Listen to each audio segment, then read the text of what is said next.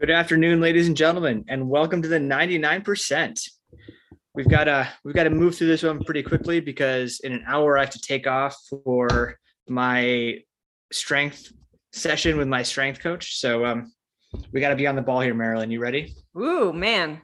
That's good that this is the topic today then. We got, a, whoa, we got a whole ass through strength so you can get to strength. Yeah. Yeah. Topic of the day, lifting heavies. Yep. Uh, specifically, triathletes kind of getting into lifting weights in the off season, maybe after having taken a break from lifting weights throughout the competitive part of the year. And and yeah, how maybe how to get back into it appropriately, what that might look like, and how that fits into all the other things you're probably trying to do.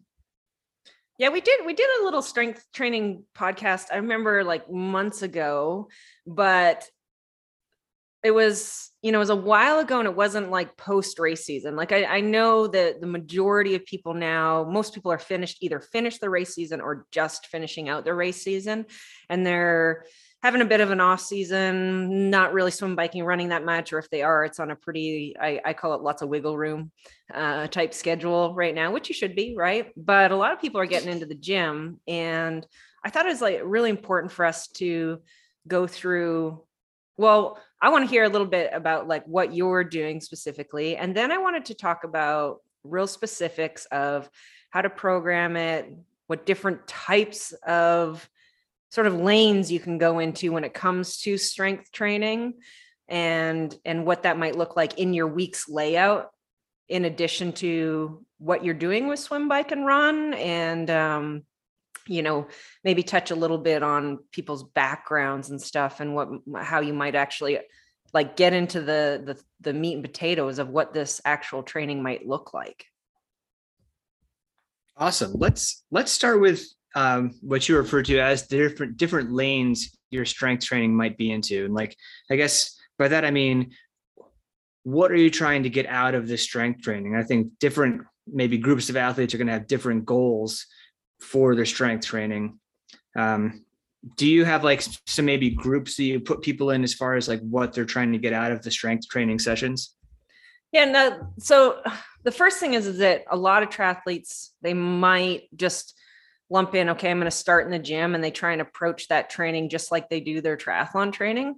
And I think you, when I say different lanes, I think you need to figure out if you're the type of athlete that's going to benefit from a more core body weight type routine with agility work, mobility work, um, you know, more of that kind of stuff where it's it's not you're not necessarily lifting heavy weights in any way. You're doing a lot of eh, maybe not necessarily plyometrics but activation type stuff. Maybe there is a small amount of plyometrics. Maybe there's some like um, agility ladders and you know different things like that to work on your overall body movement and strength and core routine. So if you're landing in that lane where that's where you're going to benefit the most from in terms of your overall strength training for the winter then that is programmed really differently in eh, in a way of how many times a week you can do it and in relationship to the swim bike and run now, if you're the type of athlete that is going to fall in the lane that says, actually, I need to go in and lift some heavy weight, then deciding what exercises, what equipment that is going to be the best for you, how many sets and reps, and then how to place that in your week how many times a week and and in relationship to swim bike and run. So those those look extremely different from one another. And i think what happens is a lot of athletes just throw it all into one basket and try and do the exact same thing as they do with their triathlon training or treat those two things exactly the same. And what I mean the same is like how many times a week they do it and what the sets and reps are and how they actually progress it and and periodize it and how many weeks and those kinds of things. So they should look extremely different. Once you've decided which which pro- type of programming is going to benefit you the most, then you need to really understand how different those need to look.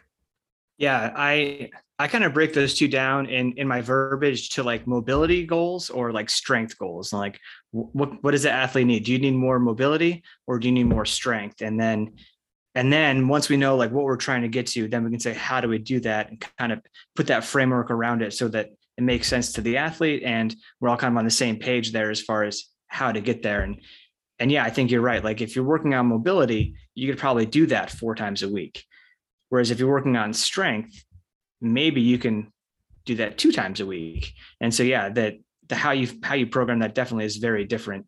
And i mean i hate to ask you a, a generalization question because there's obviously always going to be exceptions but if you were going to give like general rules as far as who might go into each camp or like some some examples can you um, can you kind of pair that pair that out for me yeah, you know, funny enough, I think it, it might actually be the opposite of what people are thinking. If you're a pretty strong person naturally already, you know, you already have good natural strength and maybe you're the type of athlete that is a little bit bigger in size puts on size really easily and is just naturally strong maybe even come from a strength background like maybe you used to be a football player or you um, lifted weights a lot prior to doing endurance sports or you're a strength athlete at some point that group of people is going to benefit the most from mobility agility core type work and just sticking to sport specific type strength, which would be big gear work or hill climbing on the bike,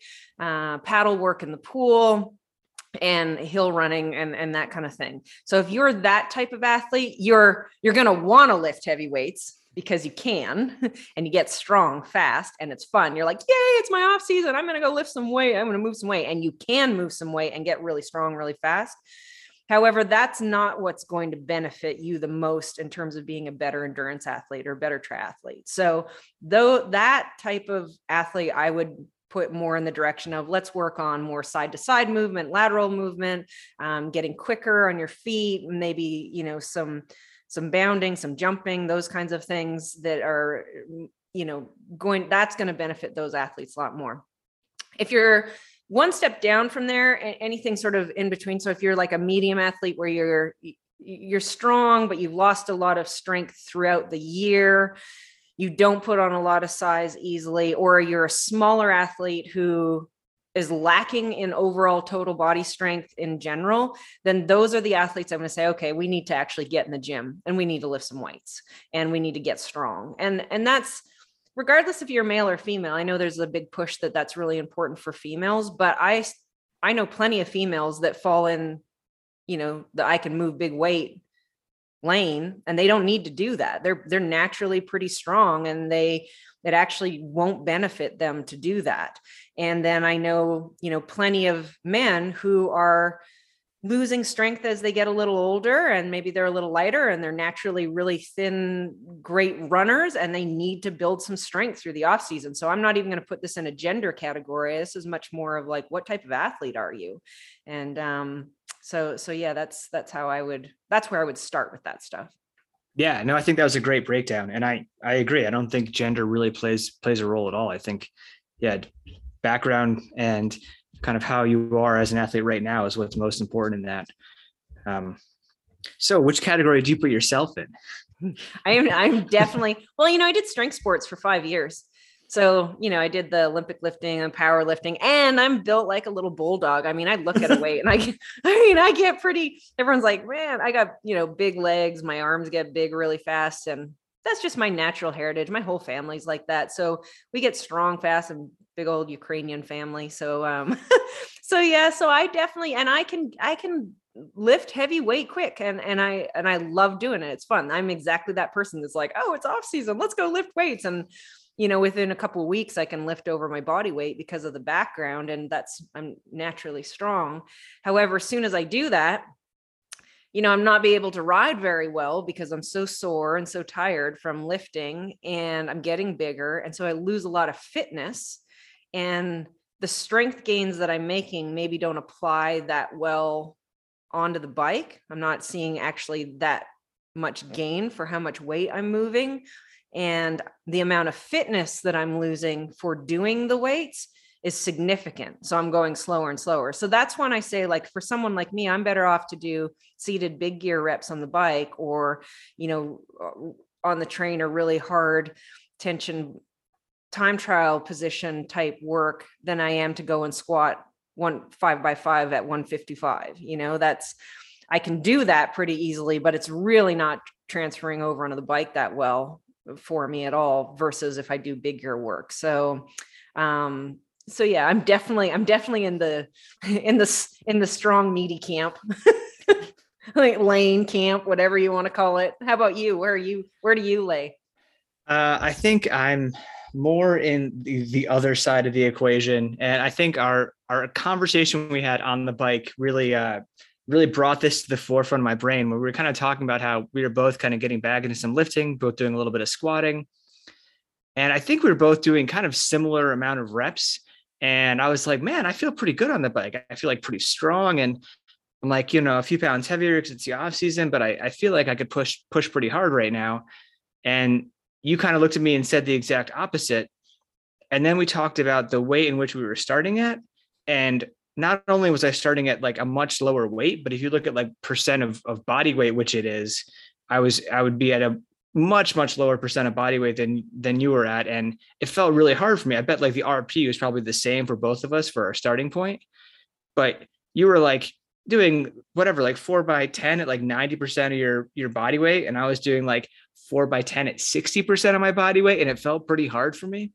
And so I think that kind of just really brings to the front of like, well, which, whichever kind of camp you're in for this conversation, it, it can be a, a very different starting point and then have very different effects on how you feel after. And, and so, yeah, like it, it does make a pretty big difference kind of where you're at right there. And, and yeah, that, I don't know. I thought that conversation was pretty funny. Yeah, totally. I mean, if you're so most people, if they're to be you know starting to actually lift weights and and move weight in the gym the first thing i guess i'm getting a little ahead of myself here but uh, i'll just say it anyways is the first thing is you want to know is you really only want to do it twice a week. And you want them to be spread out 40 at least 48 hours to 72 hours apart from one another. And if you're doing any kind of other like sport specific strength it needs to be carefully placed away from that as well because that's when people get injured or get hurt or they just overdo the strength system a little bit. You know if you're doing so a common thing that I'll say is like if you're doing actual gym on Monday where you're actually lifting weights and then let's say we'll just use the bike for example because it's easy.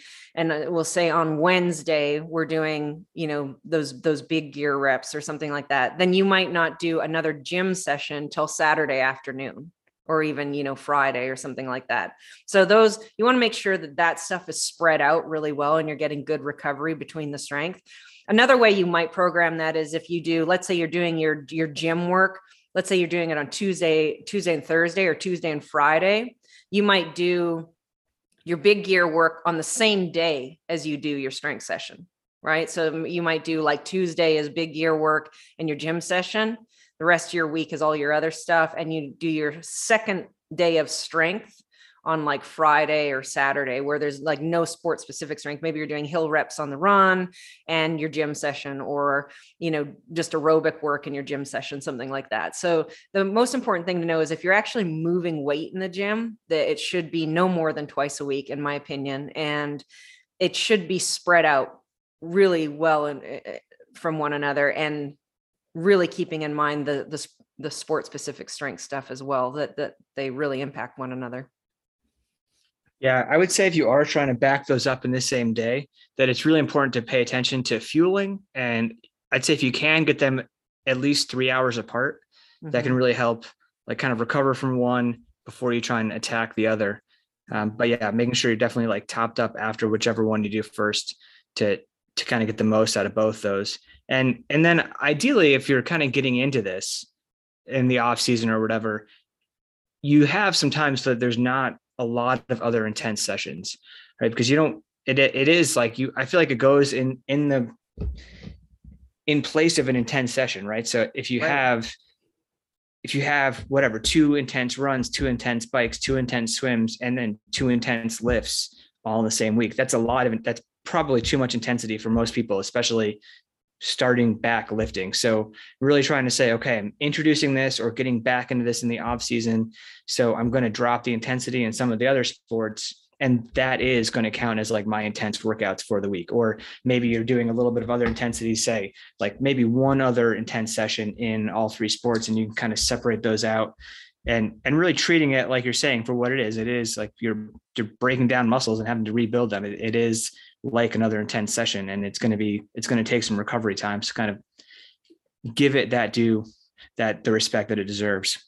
Yeah, absolutely. And you know, I like to do sometimes you can eh, see more advanced athletes or athletes who've done got a you know good history and and they've got a good base of many years of strength in their off season i'll like to program in in sort of opposing from the strength days neuromuscular quickness type stuff. So let's say they have a lift one day in preparation for that the day before we might do a really light load high rpm session. So working on the nervous system keeping that firing keeping them really athletic really fast some maybe some stride an easy run with some strides on the flat or a gentle downhill something like that or turnovers on the treadmill. So you're keeping that nervous system going keeping that quickness and and keeping that firing on the opposite days of that you're doing the lifting. So we're not just going slow and easy all the time and then lifting. So those, but that's maybe a little bit more advanced. You know, for some people, just going easy and all their other training and the lifts just being their intensity through that block of time is plenty. Like you say, that's like plenty enough for someone who's a little newer to it. And um, a more advanced athlete might benefit from some nervous system activation stuff on the days on the opposing days to the strength days. So, you know, you can take a look at that in your program as well. Yeah. And I think, you know, even if you are a new athlete, if you do a very little bit of that, then I think that can still really help like maintain some of that that turnover speed for like whether it's even something simple like five by eight seconds, like sprinting on the bike or something, or um, you know, four by 15 seconds at the end of your run, just like doing some strides, like can be super short. So it's not an actual like intense session, um, but you can just kind of maintain a little bit of that. Uh, so you don't get totally dragged down if, if that kind of, if it feels like that happens when you start to lift heavy. Right. Let's talk about like the really like, like if you're, and I'd like to compare notes, if you're going to program right now we're talking about actually lifting weights and being in the gym. So if you're going to program, say you've got, let's call a strength cycle. How long would you call a strength cycle first? Let's see where we're at in that. Um, so I mean, I would say like in general, I follow somewhat like a, a three on one kind of deload in when I'm scheduling strength. For like I'm, six weeks, 12 weeks, eight weeks. I'd say um, I'd go eight to 12. Okay. I'd want to have like a good chunk of time there. Um, and but yeah, within that, it'd be kind of like four week blocks, and I'd, I'd ideally, yeah, I'd want to have two or three of those based on the athlete. Yeah. Yep. I, I agree. I mean, I think you need, I think you need at least, I think you need at least six weeks minimum to see any kind of strength gains of any kind. So if you're going to incorporate like a strength block, minimum six weeks ideally like you say 12 weeks you know a good 12 week cycle is uh, most ideal but if you're if you're having to just do a shorter cycle then you know minimum six weeks. And you know i think you want to look at your strength training the same way you do your you know all your other training. There's a base period where you're starting a little lighter and you know you you you do let's say 3 by 10 or 3 by 15 or 4 by 10 and you're accumulating a lot of reps at lower weight and and it's you that's basically your base phase right? So if you're doing and you don't need to do the other mistake people make is they wait do way too many exercises. Pick a couple exercises right? If you're doing a squat i would say for tra- most triathletes either a squat and a trap bar deadlift or squat and rdls those those two exercises that's plenty you know and then you do your supplementary stuff like your core work and your calf raises and your band work and all that kind of stuff but just two main lifts that's all you need. You don't need to go in there and do like 20 exercises and for it to take an hour. And the other part of that is you don't need to time your do not don't in fact don't wear a watch and time your strength sessions. When you go in there you know if you put in TrainingPeaks it should take you about an hour about it might take you 45 minutes, might take you an hour and a half, just depends. But just do the sets and reps. And however long it takes you, it takes you. And sit down and rest in between your in, in between your sets. Right. You want to you want to do if you're doing four by 10, you do your first set and then this is this is not a triathlon so you can just hang out for a minute fiddle on your phone whatever it is you're to do rest for a minute or two and then do your next set so take your time that doesn't matter. And so you know if you're going to do your base phase you might do the first two weeks of that four by 10 to really get a good base of lightweight and and high volume.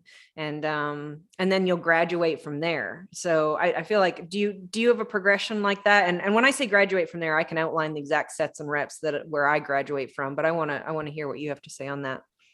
Yeah i i definitely agree. I think let's um let's take a step back and let's look at what like what an actual lifting routine might look like. Like just you know what kind of warm up might you give somebody? And then you talked about having like one of two main exercises. So if we're doing like two days a week for would you call it like let's say an a day and a b day? And um or like day one day two whatever you want to call it and yep. so let's say that first day is like your squat day and that second day is your deadlift day and those are your two main days and then you have some kind of like ancillary exercises around there um, let's start with the warm up. What kind of warm up exercises do you give? Do you have like a, a few you like, or you know, I know I'm sure it depends on the athlete and maybe what they need, but just like some for general, like a few things that might be in a warm up you would give. Yeah, I keep the warm ups pretty simple, actually. I mean, if you want to get on a little piece of a cardio equipment for five minutes and just move around, I suggest, like, you know, if you jump on uh, an elliptical or something like that and just get the blood moving. If you've been sitting at your desk all day or you haven't really done anything yet that day, that's that's probably a good idea and then honestly some really good leg swings. So let's say you do you know 20 leg swings side to side front to front both legs and then sit down in a deep squat. Um, so you know you might even use a, a weight where you sit down and you just open up your hips and hamstrings and just sit down there and your ankles those kinds of things. And you know 10 toe touches and and then start with some air squats or you know eh, maybe the bar or a pvc pipe or depending on your strength level and just some warm up you know squats make sure your forms on that kind of thing. And then you're from there you're pretty much ready to get going. And of course each set is progressive. So like the first set might be quite light for you and and it's just you know you're getting going and each set you're increasing the weight a little bit so it's like if you're doing four by 10, really those first couple sets are just building up the weight. And it's, we call like the last two are your working sets. And really, when you're doing four by 10, it's that last set that you're like, okay, I'm at my working weight now. So you're you're warming up as you go. So an actual warm up might be pretty simple. You know, a little five minutes of cardio, deep squat, some leg swings, um, some light bar bar movements, and um, you're you're ready to go. How about you? Nice. Do you have like a set one? Um, yeah, I have a few different exercises I kind of cycle through and um, and give people. I I like to do some sort of glute activation, and that can be like either side steps or clamshells or single leg bridges or just bridges with a band. Some one or two of those based on based on the athlete and um, and yeah, kind of like what they're doing beforehand, right? If you're if it's first thing in the morning or like you've been sitting for eight hours, you definitely might need a little more of that. And I do, I, I like that cardio beforehand too. I think that's a good idea. I, I don't often write that in, but I, I think that's definitely good, especially if it's first thing in the morning or yeah, you haven't done much, but it's good to get that heart rate up before you ask, ask a lot of your body, get that blood flowing.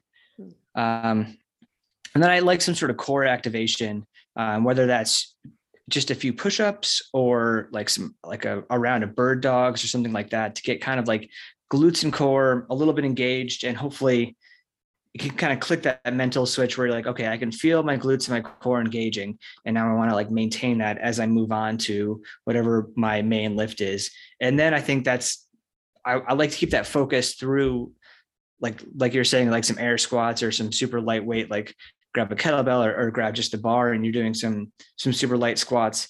And i think that it's really important to be like mentally engaged right there.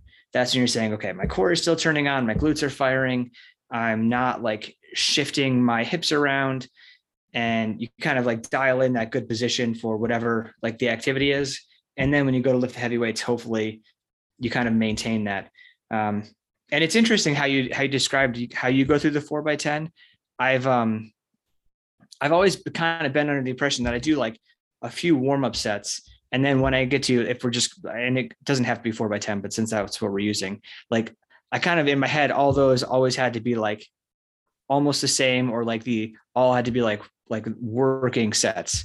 So I do maybe like a warm up with just the bar, and then I kind of do some small progressions of like five reps to get myself ready for my four by 10. Um, well, and this is the important part of this conversation and what you're pointing out is what you touched on when we were first talking was how much weight you're actually using.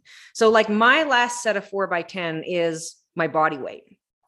Um, so like, so honestly, yeah. So if I'm doing four by 10, my last set, and I'll, I'll use exact numbers. I'm, I'm fine with that. So my, my last set of four by 10 will be with 135 pounds and that's my body weight. And so for you, so if I was just going to stay with, you know, 65 pounds or 75 pounds or even 95 pounds, I could just do that for all four sets of 10.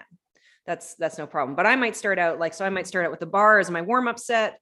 And then the next set I'll do like 95, you know, 95, then jump to 115, then jump to 125, 130, 135. So like those are big jumps at the beginning.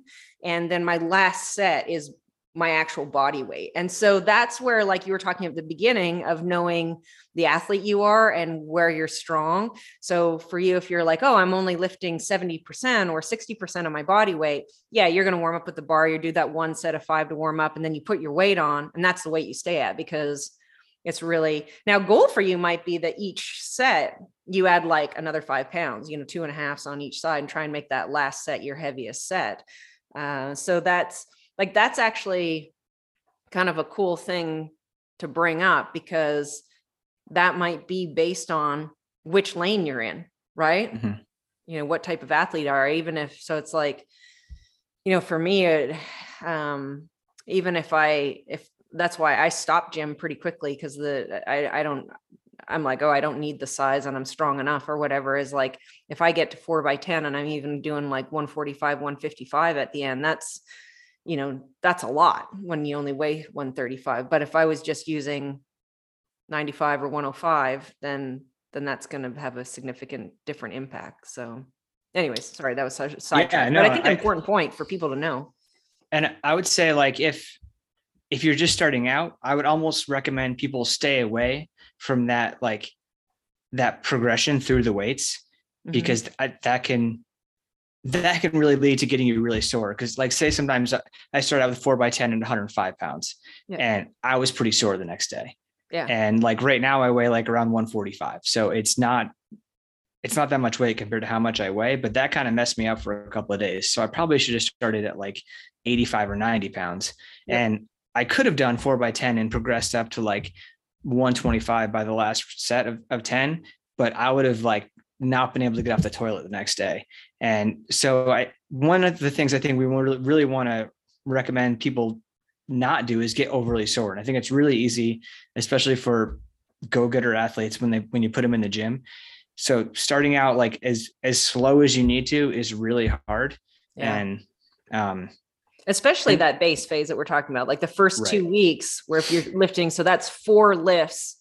So basically like two, two lifts in two weeks. So it's like, sorry, like, you know what I'm saying? Four lifts for of base mm-hmm. phase. So let's say you do four by tens and you do four full sessions of that and then the next progression might be you're going to five by eights and then you're once you've done two weeks of that you're going down to like five by fives and that's like your heaviest part of your cycle where you stay where you continue to build up the actual weight. So when you're in those four by tens and those first two maybe even do that for three weeks if you're someone who needs that and you're new to it and you just stay like you're saying with that light weight and making sure you're in really good form and and the other thing that we haven't talked about is depth as well. You know as triathletes i really don't think you need to go past 90 degrees. In fact i i, I think it would be you know not a good idea because most triathletes don't have the the mobility to effectively go past 90 degrees and hold good form. The risk mm-hmm. outweighs the benefit and you're really you know, even if you use like a chair or box as sort of a guide of where to go to, you go to that good 90 degrees under really good form. I think that's plenty. I don't think you need to go into like a full depth Olympic lifting squat or something like that as a triathlete. Yeah, I would agree with that. And I, I would say most people, that's not a question they have because they can't get to 90 degrees to begin with. Like I struggle for 90, so that's the camp I'm in.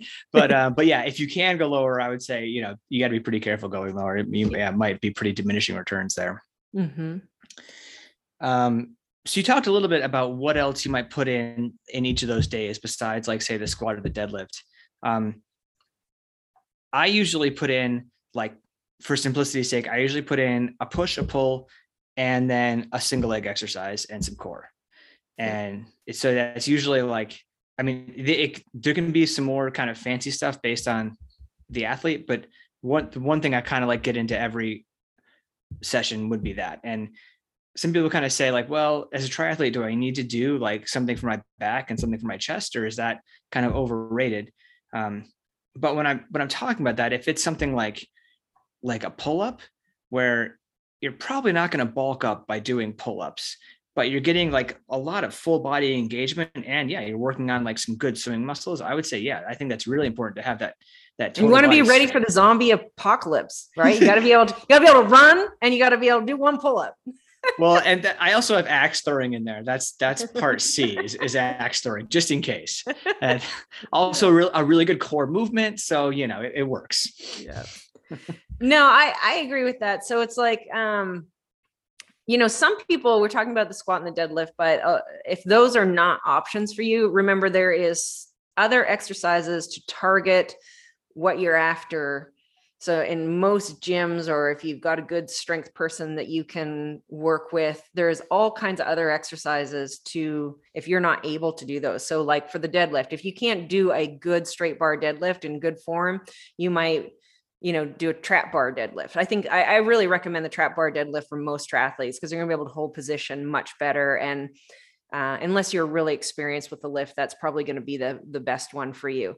Same thing if you're if squats you know if you're a bar squat is too advanced for you the leg press is great smith machine works great um, you know there's all kinds of options out there to make sure that you stay in good form and you still get the strength that you need and you stay safe so depending on what your level is what your ability is make sure that you're you're getting the strength that you need with the exercise that's right for you to be able to do it correctly. And I would say that the deadlift is probably the most complicated. It's pretty, it's, it's hard to do a really good straight bar deadlift, especially as it gets heavier. So you want to make sure you really know what you're doing with that and, and get good form instruction with that.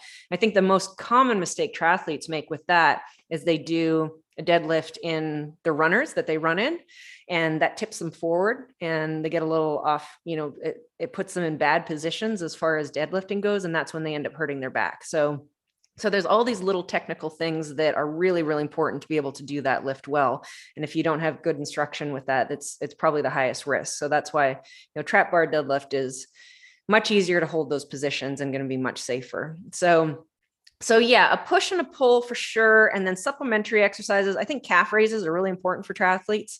I think that especially the older you get, keep that like, you know, we see a lot of injuries from the knee down to the foot as triathletes, and making sure that, you know, you keep calf raises as part of your routine year round, your core routine. I think that that's pretty important and some kind of core exercises, even some lateral movements, those kinds of things, you know, using some, you know, side to side bends, you know, getting maybe your athletes moving a little bit of twisting, like twisting with the ball, that kind of thing, and supplementary exercises. So once you've done your two lifts, your push and your pull, and your main lift and you've gone that's you've done your warm up you've done that first that's your main thing and then you go off and do your supplementary stuff I, I think when you're doing big lifts like a squat, you don't need, to, I think it's a bit of overkill to do some single leg stuff afterwards. I'd rather see someone do, you know, calf raises, or if they're more advanced, maybe some knee height box jumps. Um, you know and lots of good core work with the with the balls and and those kinds of things and i think that that's that's going to be enough we don't need to like blast the quads out especially because we are still going to be running and biking so um, i like to keep it pretty simple that way Nice. Yeah, I guess I guess I just don't lift heavy enough. I usually end up doing a single leg activity after my my main lift, but as we've already mentioned, my ability to lift heavy weights is pretty low. So, uh, well, that's it. I mean, if if you are lifting, you know, if it's relatively light, you know, maybe like some split, some walking lunges with a twist, or you know, some um, you know some single leg single leg press or something like that can definitely benefit. And that's the thing is that all this stuff it's it's important that it's individualized to you and what you need. You know we Totally. can give some broad range you know recommendations on this stuff and then you know fine tuning it into exactly what you need. Because i don't have one single athlete that's on the exact same strength program. Every single one of them has something a little bit different so. Just like they wouldn't be on the exact same triathlon program, right? exactly. Yep yep Um, so you were talking about form a little bit. Do you, uh, how do you, so uh, the best way would be right if they're working with a coach that's right in front of them. Like, Yep. and obviously that's hard for that to be you since you're in Tucson, not all your athletes are here. Do you, uh, do you, what do you recommend for athletes to get form cues if they can't work with an individual strength coach? So with my athletes, knowing them well, I know which ones have a good lifting background and have the knowledge and ability to do good lifts and good form. And so those ones I will put in their program those lifts and then Mhm. ask them to send me video and and we'll go through them. Athletes that I have even the slightest bit of question whether they're going to be able to hold form that exercise, I pick an alternate exercise that targets the exact same thing we're after, but I know that they'll be safe. Mhm. And and I don't even I don't even try and risk it.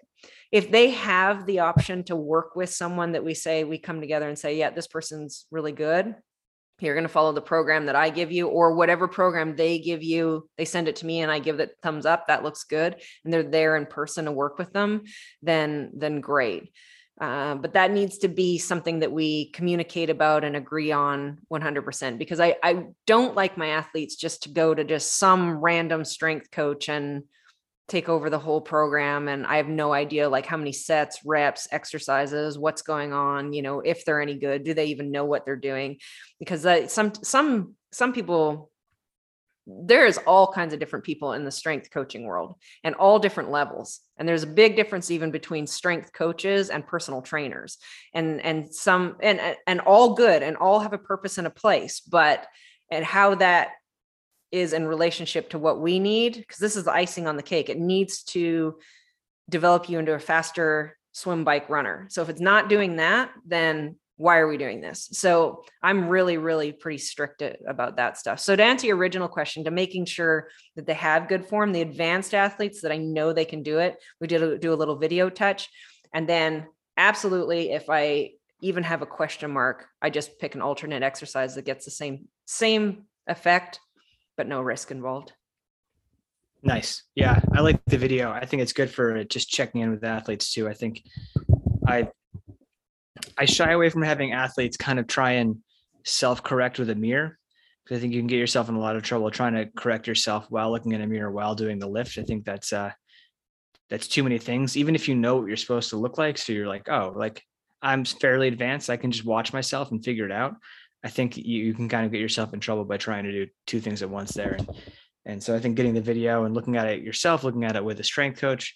And I do, I even even now with like with there are so many strength coaches that are kind of like internet based and you can video yourself and send it to them and they'll give you feedback right away. So if you're a self-coached athlete, I think and you don't want like an actual triathlon coach, I think that'd be a really good way to go to find kind of like an an online strength coach who's who's uh, well known or has a good reputation to kind of keep an eye on your form to like on a with every lift that you do so you can kind of send it to them and, and get feedback um, my my wife amy actually does that and she's had really good success with getting really good form feedback and the hard thing with there is there's a delay right you can't do set one and correct it before set two so Yeah. you've got to make sure you're like at least in that realm of acceptable before like you kind of start one of those programs because that time delay is, is if you're doing something wrong for four four reps you could be kind of in in some pain by the end so but yeah if you re- reach that that minimum that could be when you're lifting good. when you're lifting don't go wrong really fast Yes. Ah!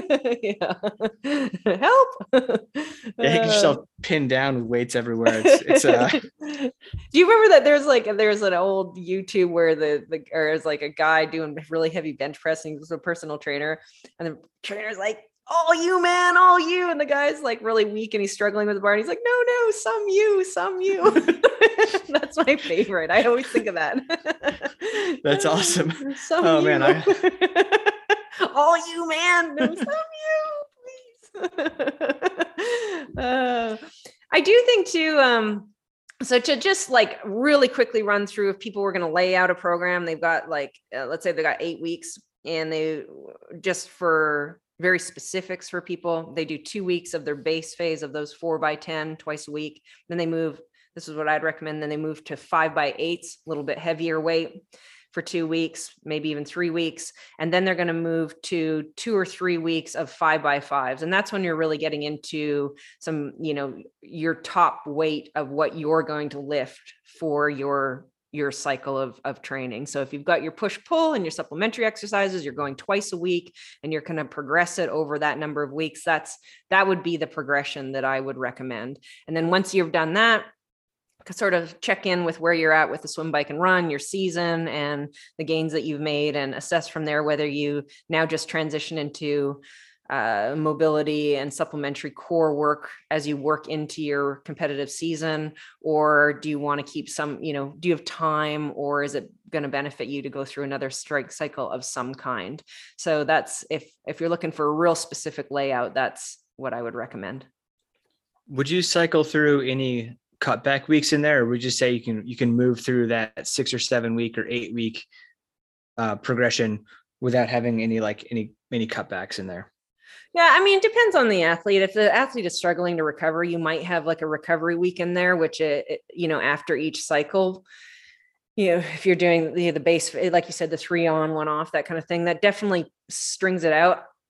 It's not necessary. I've been through lots of strength cycles myself personally, even into when I was a strength athlete, into weightlifting meets and powerlifting meets, where there was really no deload week in those progressions. It was you know you you went from each phase into the next and um you didn't really need a deload at any point.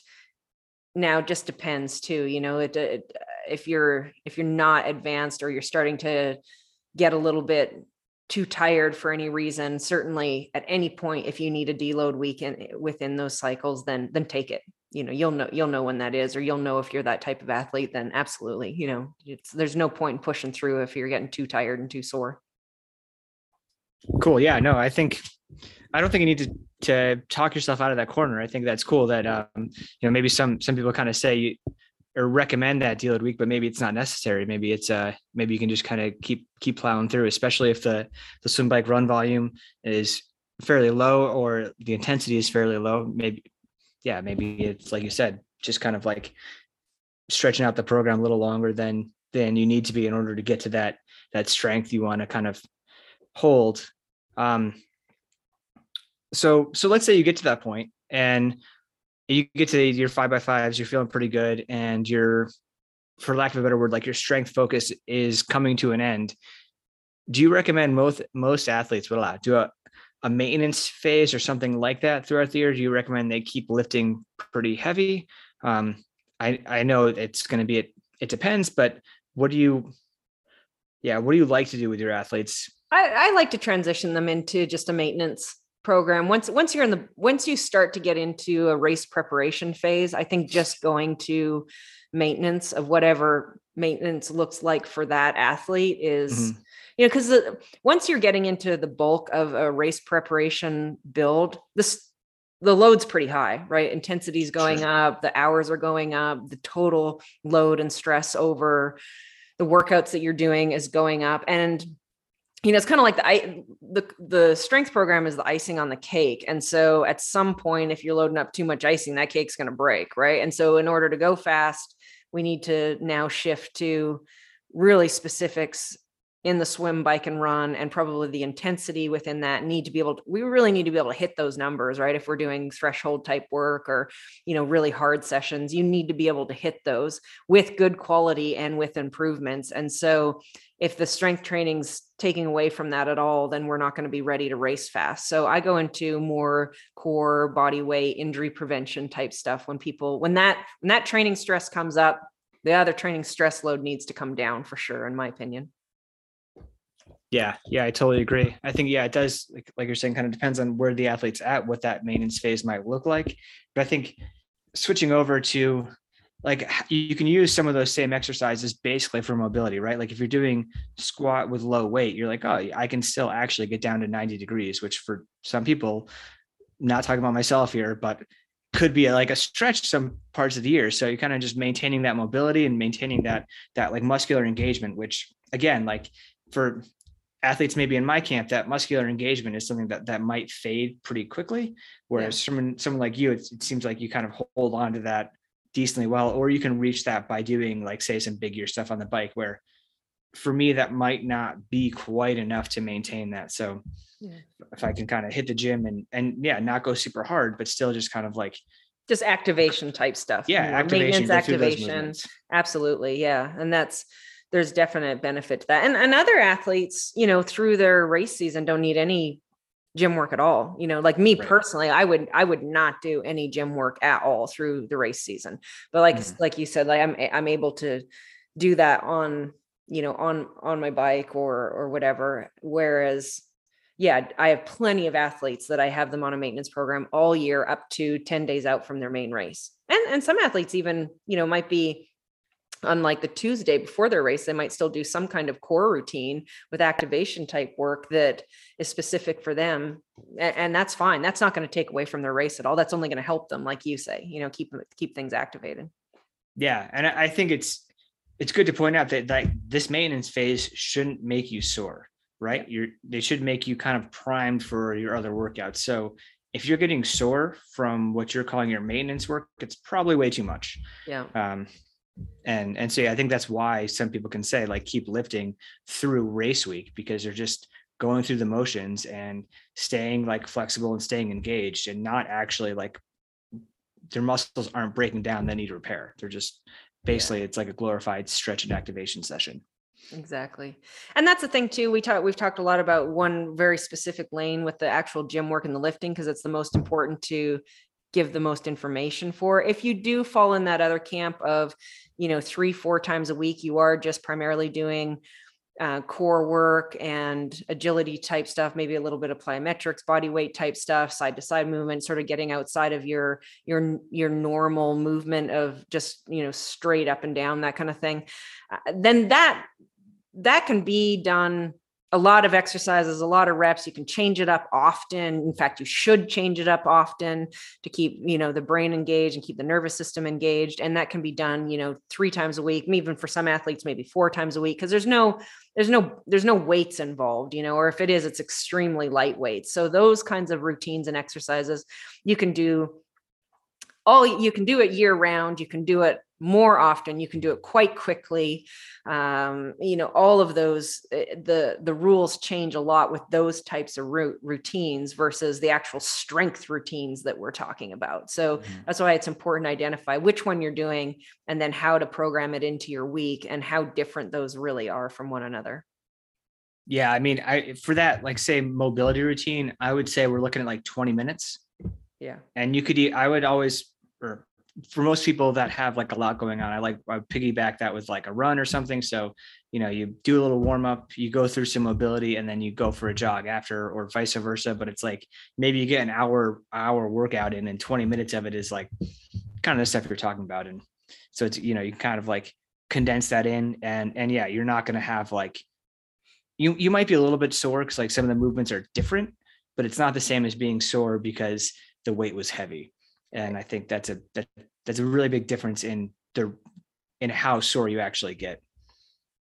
Um speaking of my box jumps are up to seven pieces of paper now so i'm really getting up there. Seven pieces of paper nice. Step ups are a good start too. You don't need to jump right away or broad jumps. You can do broad jumps you can do step ups. You can do step ups with a hop at the top Ooh, that's, nice a, that's actually a really good one for cycling uh step ups with a hop at the top um with weight is uh is is great for cycling that's a good supplementary exercises. So there's a lot of different supplementary exercises that you can that you can do outside of your your main push pull lifts that that'll benefit you. But you know if there's people who have a lot of questions on this kind of stuff because it's a big big barrel of information, the strength world, then you know feel free to reach out anytime. I'm happy to answer questions. I do have like some sample programs on my site and the guidelines and forms that people can pick through different ones like a trx routine versus like an actual strength building routine those kinds of things. So but yeah i'm always happy to answer questions on this kind of stuff i feel fortunate that I came from kind of a strength world and then I got into endurance sports.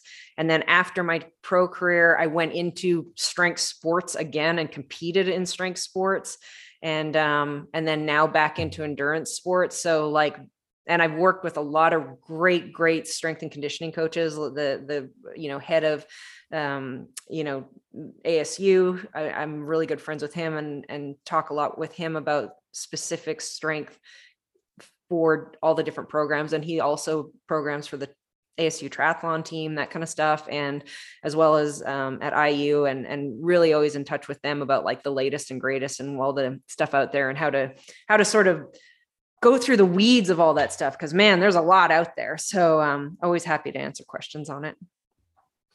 Awesome, and yeah, I think like one of the more general things I would say to most people is less is probably more, and keeping it pretty simple and, and yeah, trying not to get too too fancy and crazy with what you're doing in the gym. Um, but awesome, thank you. And I I'd also be happy to answer questions. I do not have the background which Marilyn has, but I've been listening myself for a while and uh, asked a lot of questions to to the guys I I work with. So, um, so yeah, thank you for spending the hour with me, Marilyn. Awesome, thanks. Fun conversation. Mm-hmm.